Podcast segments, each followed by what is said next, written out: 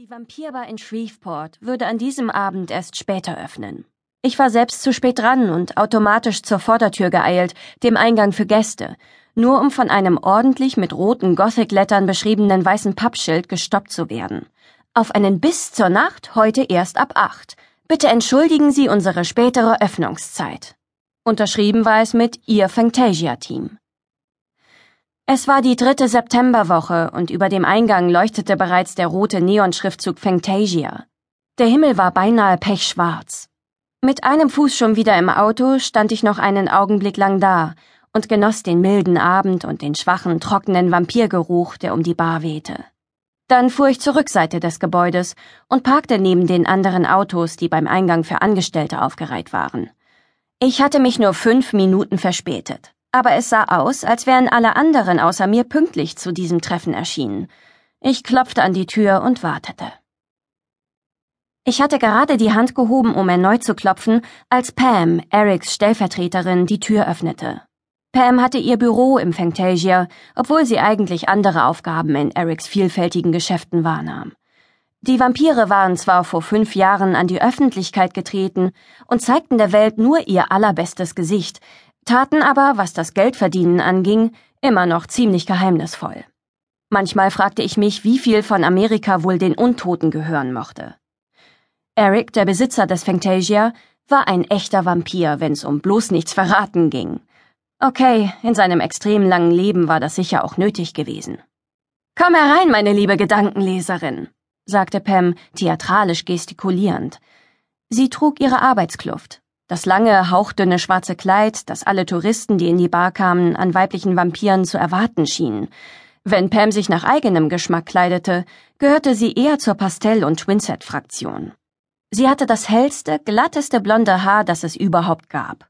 Pam war eine geradezu ätherische Schönheit mit einem winzig kleinen, tödlichen Zug darin. Und genau dieser tödliche Zug war es, den man besser niemals vergaß.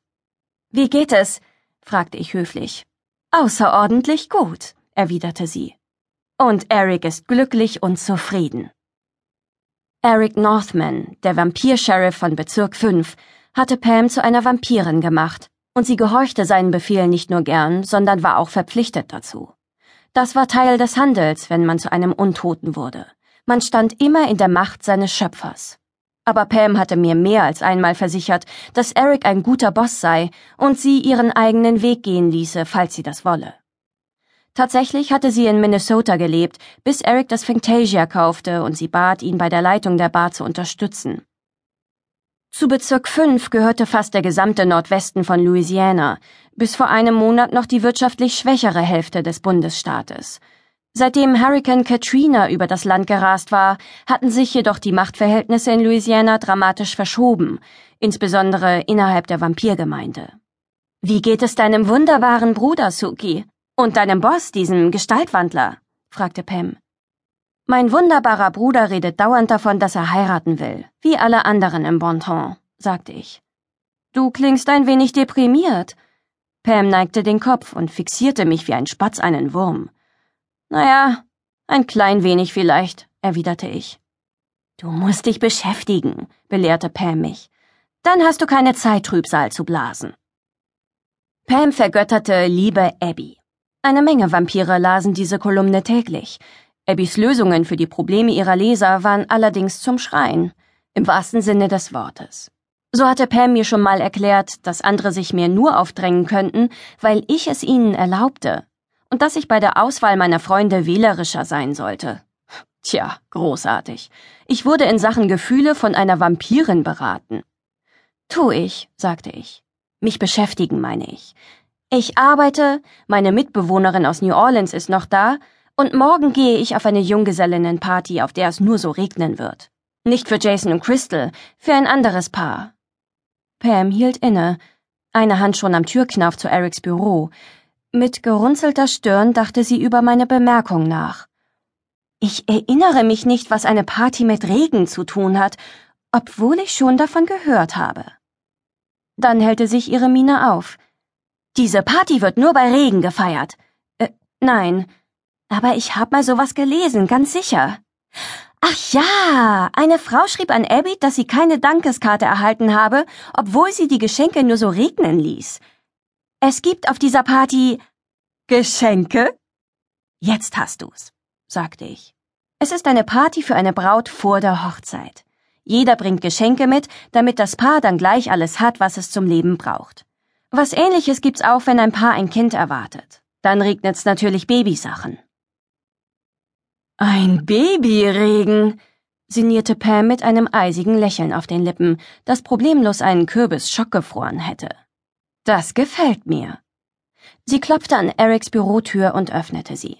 Eric, rief sie, vielleicht wird irgendwann eine unserer Kellnerinnen schwanger, dann gibt es einen Babyregen.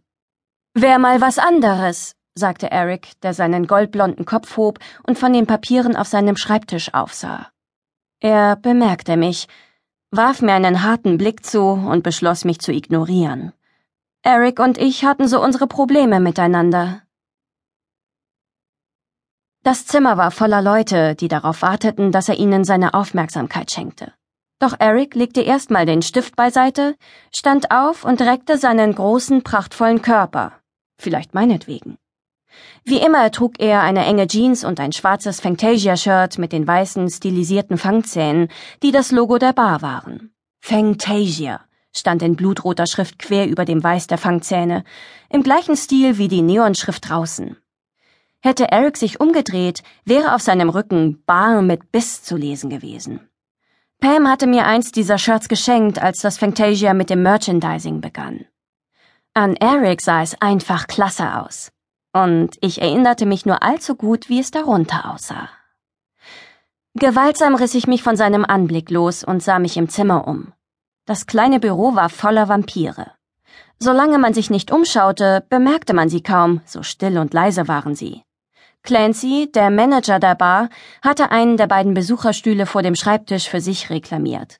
Er hatte den Hexenkrieg im letzten Jahr nur knapp überlebt und war nicht unversehrt davongekommen. Die Hexen hatten Clancy so stark ausgeblutet, bis es fast zu spät für ihn war. Als Eric ihn endlich auf einem Friedhof in Shreveport aufspürte, war Clancy nur noch eine Fiole Blut vom Tod entfernt gewesen.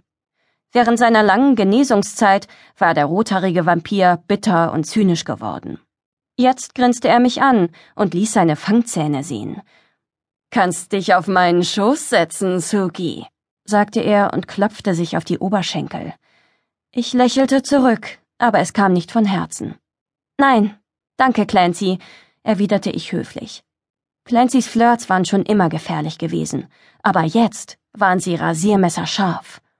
Er gehörte zu den Vampiren, denen ich lieber nicht allein im Dunkeln begegnen wollte. Obwohl er die Bar kompetent leitete und mich nie angerührt hatte, läuteten bei mir in seiner Gegenwart stets alle Alarmglocken.